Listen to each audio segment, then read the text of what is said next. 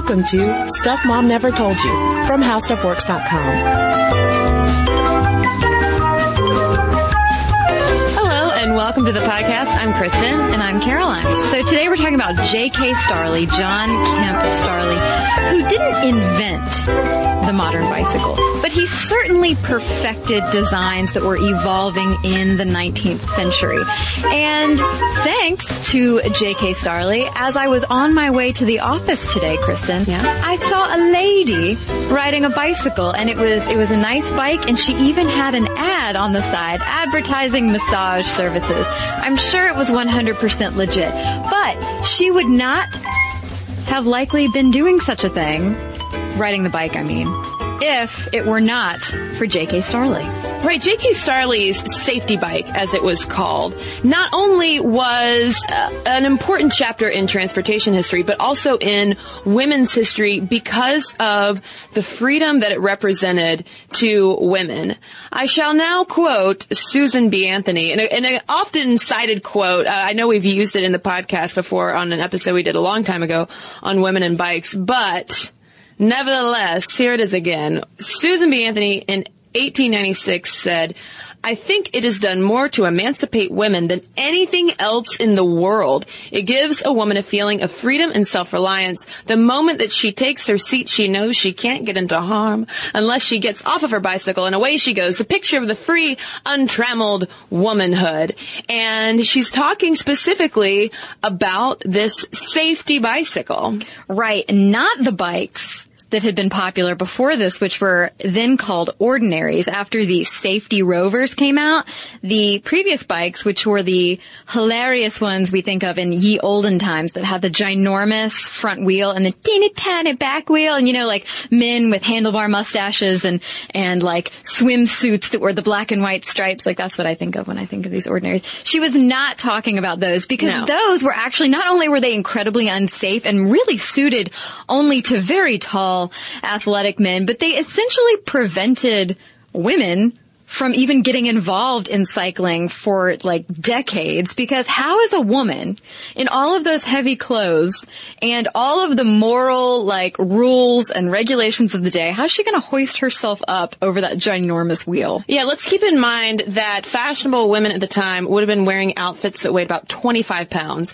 And so getting up on top of this very unwieldy machine was pretty much out of the question. So thankfully, John Kemp Starley, who was the nephew of James Starley, who's considered the father of the British bike industry, don't you know, in 1885 developed this rover bicycle. And it was a really big deal because, you know, it didn't tip over mm-hmm. like the ordinary or the penny farthing as it was also known as.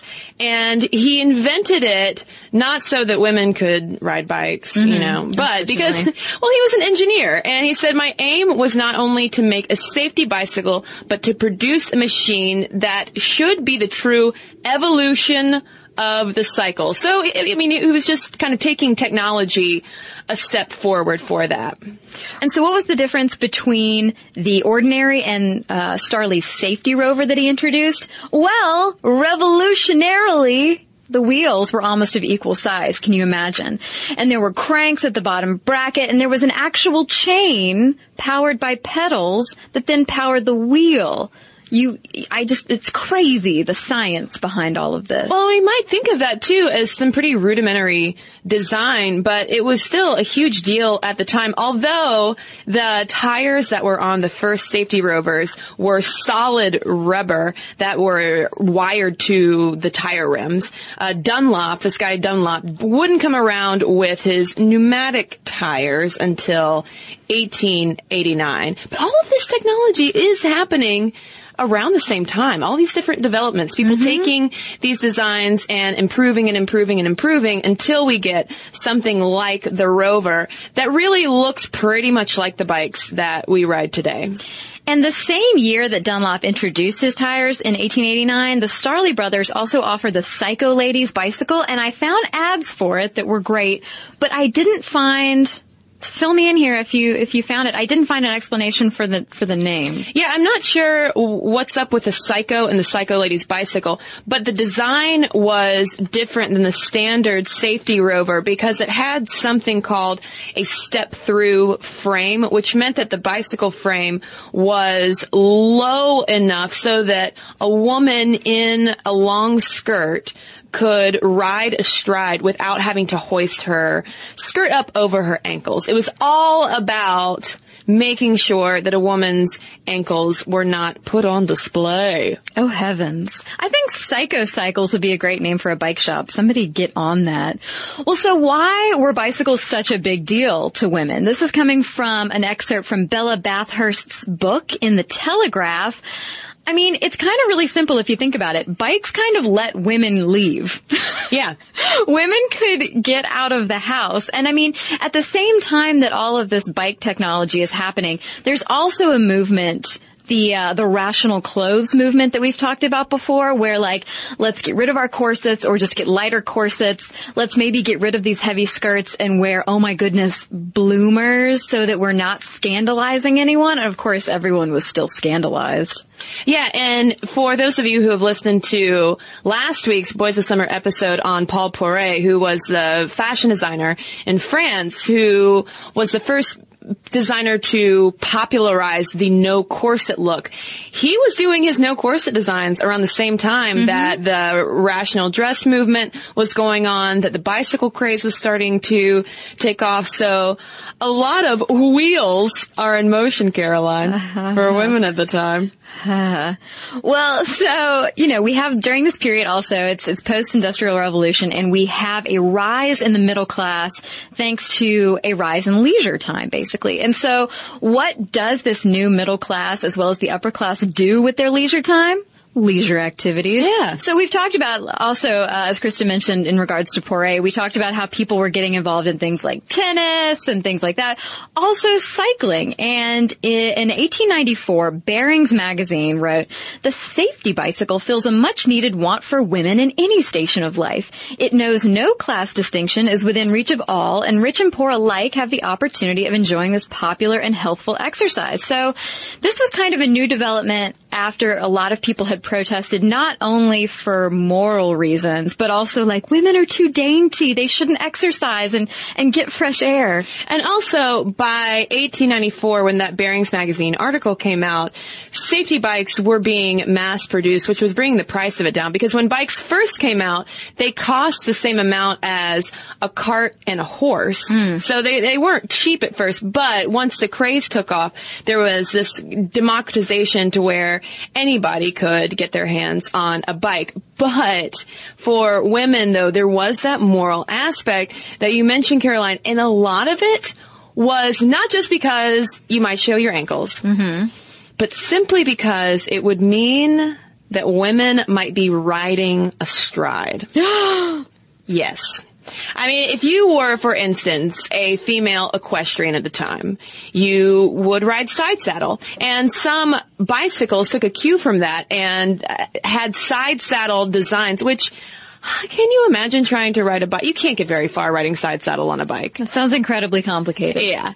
And so everyone was kind of panicking about what would happen if women were riding astride because of the friction involved. there was a French expert at the time who said that this friction between a, a woman's lady seat and the bicycle seat would ruin the quote feminine organs of matrimonial necessity. And so there was one company, for instance, that said, ha, we have a solution. They came out with a hygienic bicycle seat that essentially had a vagina hole cut out of it so that you wouldn't make contact. So uh, no friction, no problem. I can't even imagine how uncomfortable just like a cutout seat was. Yeah, it might be breezy. Could it could be breezy. Well, no, because you're still wearing all that junk. This is true. Well, so there were also crazy things at this time, like bicycle chaperones. You could basically rent a man to chaperone you on your bicycle so that you weren't raising any eyebrows. Yeah, some say that the uh, tandem bikes, the bicycles built for two, were built for that reason, so that women would not have to go out on their bikes unaccompanied. Yeah, but despite all of the movements and pushes for clothing that made sense on bicycles. Uh, Fanny Erskine in Lady Cycling wrote, some wise people say that corsets should be discarded for cycling. And she's trying to set the record straight here, people. She says, this is not correct. There should be no approach to tight lacing, but a pair of woolen cased corsets afford great support. They keep the figure from going all abroad and protect the vital parts from chills. Oh, make sure your vital parts don't catch chills. Um, the American Lady Corset Company was one of the, the companies at the time trying to jump on the bike craze, but also make sure that women didn't get too wild with their bikes. And so they offered a biking corset. And at one point they had this deal in which they would, they offered $100 of free bicycle insurance with every biking corset sold. That's a lot of uh, bike insurance for, you know, the 1890s. Yeah, that's. That's worth a lot. They really want you to wear those corsets. I wonder, I'm imagining though a biking corset being made out of, you know, like a, like a lycra kind of. and know. it's neon. Exactly. And it wicks moisture. lots of, lots of moisture wicking happening. Well, so also during this time, you know, we talked about Poiret and his harem pants and how Amelia Bloomer came along and was trying to push bloomers. But really, I mean, it took a while for these types of outfits to catch on because a lot of people were just like, oh, it's scandalous. You know, mm-hmm. it was the political women and the progressive women who really adopted everything. And a tricyclist, yes, tricycles for grown-ups. Yeah. Very popular. They were big at the time. Very big because you could still wear your hoop skirt, ladies. Right. They were literally big at the time. Literally giant. Um, so a tricyclist wrote to Tricyclist magazine, because there was a magazine for everything back then, and said the result of the adoption of such an outre dress would be that no lady either could or would ride and subject herself to the insults that such a novel costume would entail. So basically, I don't want people on the side of the road to yell harassing things at me when I'm wearing pants. But that tricyclist was wrong. She was so wrong. She was so wrong. And first of all, I would like to meet the editor of Tricyclist magazine. I just imagine, I'm sure it was a he. Imagine he was a dandy fellow. Um, but yeah, it is fascinating to see how this one innovation of J.K. Starley's safety bike tied in all of these different elements, all these political movements, the the gender movement going on, the fashion changes, all this stuff swept together in a bicycle. Right. And I mean, he was, he was, like we said, just trying to engineer a better bike. And in the process, just finally got a lot of women out of the house and outside. Although I would like to note that when the safety bike first came out, of course, the penny farthing slash ordinary riders, you know, the, the bikes with the giant, comically large front wheels, made fun of the safety mm-hmm. bikes, calling them dwarf machines, beetles, and crawlers. But of course, the safety bikers got the last laugh. Although Yeah. they had to, would have to shake, like point their finger up at the person riding by on the giant ordinary bike. But by 1897, there were more than 2 million bikes that had been sold in the United States. So the 1890s, this is when the bike craze is happening and women's cycling clubs uh, were becoming more popular. And the thing about the popularity and the impact of the bicycle was that it effectively reached a cross section of the female population because it became mass produced. It wasn't just a thing reserved for upper class women, even though it probably started as an upper class leisure pursuit and trickled down, but it, it happened in such a short amount of time. And like we mentioned, a lot of these bicycle pioneers saw it as a noble cause. I mean, it was a lot of times aligned with the suffrage movement, mm. women's rights movement, and even Elizabeth Cady Stanton said that woman is riding to suffrage on a bicycle. These women were making a statement, being out in the world, wearing puffy pants was a political statement. And a little bit ironic that bicycles were seen as this kind of engine of women's suffrage because one of the reasons why bicycling became so immediately popular among men along with other sports was because alongside the rise in urbanization, there was this push for manly exercise for fear that these cityfied men were becoming too feminine. But I bet that, you know, those, those early male biking pioneers probably didn't anticipate it being something that 20 years down the line, men and women would be riding alongside each other. Yeah, joining photography clubs, Yeah. cycling clubs. In 1894, Golden Gate Park, in a sign of just how popular biking had become for men and women alike, they opened a cyclery which I think was an indoor bicycling rink, essentially. But it had separate sitting rooms, lockers, and bathrooms for women because, hey, you know what? Uh, uh, just as many women were coming out to bicycle Yeah. and tricycle. Supervised cycling. Yeah. How fun that must have been. I'm sure it was liberating at the time. Yeah. Yes. I mean, imagine, like, I remember the feeling of riding a bike for the first time, and it really did feel like liberation in a way. Yeah, I would just go ride mine around the neighborhood for hours. Oh, yeah. Yeah. Let's get out of the studio and go ride our bike. Let's do it. I have a little bell. It really works. People get out of the way. ding ding. Well, with that, send us your letters about your bicycles and tricycles. Send us pictures. Do you have an awesome bike? Oh, we didn't mention too that, and I know that some listeners will appreciate this, that those Starley safety bikes, those very first bikes, they were fixies. They were fixed gear bikes, no brakes. Original hipster. They, yes, they, uh, those 1890s cyclists were the original hipsters. so with that, send us your emails. Momstuff at discovery.com is where you can send them or you can find us on Facebook or tweet us at Momstuff Podcast. And before we get to a couple of your letters, Caroline, let's take a quick break and we'll get right back. Cristen, I am super excited that I have Netflix because shows like Arrested Development, Felicity, I'm gonna say it again, are available to watch at my command. Netflix streams TV shows and movies directly to your home, saving you time, money, and hassle. That's right. As a Netflix member like Caroline and I are, you can instantly watch TV episodes and movies streaming directly to your PC, Mac, or right to your TV with your Xbox 360, PS3, or Nintendo Wii console. Also including Apple devices, Kindle, and Nook. Now, if you are a Stuff Mom Never Told You listener, you can get a free 30-day trial membership by going to netflix.com slash mom and signing up. Right. So join Cristen and me on Netflix. Get your free 30 day trial by going to netflix.com slash mom. And now back to our letters. Well, I've got one here from Janice about our episode on magical movie makeovers. And she writes, wonderful job on the podcast as always. Thank you, Janice. Just wanted to remind you of the Princess Diaries and the lovely Anne Hathaway being made into a princess. Yes, good point. Um, and she said also Romy and Michele's high school reunion.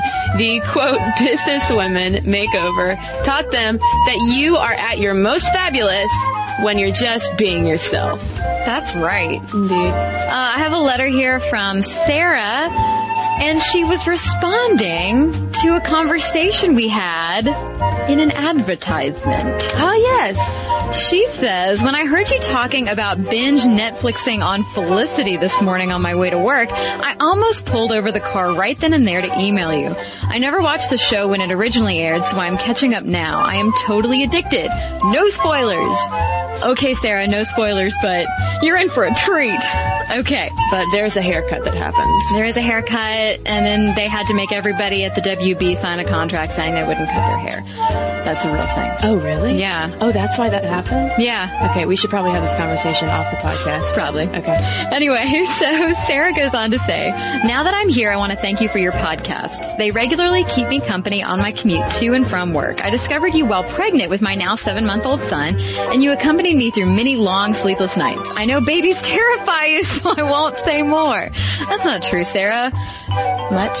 Uh, she says, I love your stuff on parenting, specifically anything that has to do with being a working mom. I work full time and my husband stays home with my son. He also goes to school full time as well. It's nice to hear about other working moms and the struggle we all face leaving our children behind for eight plus hours at a time and then coming home for our second shift. And she says, keep up the great work, ladies. I've just started watching your YouTube channel. What a crack up. Whoop whoop. Thank you, Sarah. I'm glad you're listening and watching. Yeah, and uh, thanks to everybody who's written into momstuff at discovery.com. And also, don't forget to hit us up on Facebook. Like us there while you're at it. You can follow us on Twitter at Mom Stuff Podcast. We're on Tumblr as well at stuffmomnevertoldyou.tumblr.com. And you too should check us out on YouTube if you haven't already. We are at youtube.com slash stuff mom never told you. So head over there and subscribe. For more on this and thousands of other topics, visit howstuffworks.com.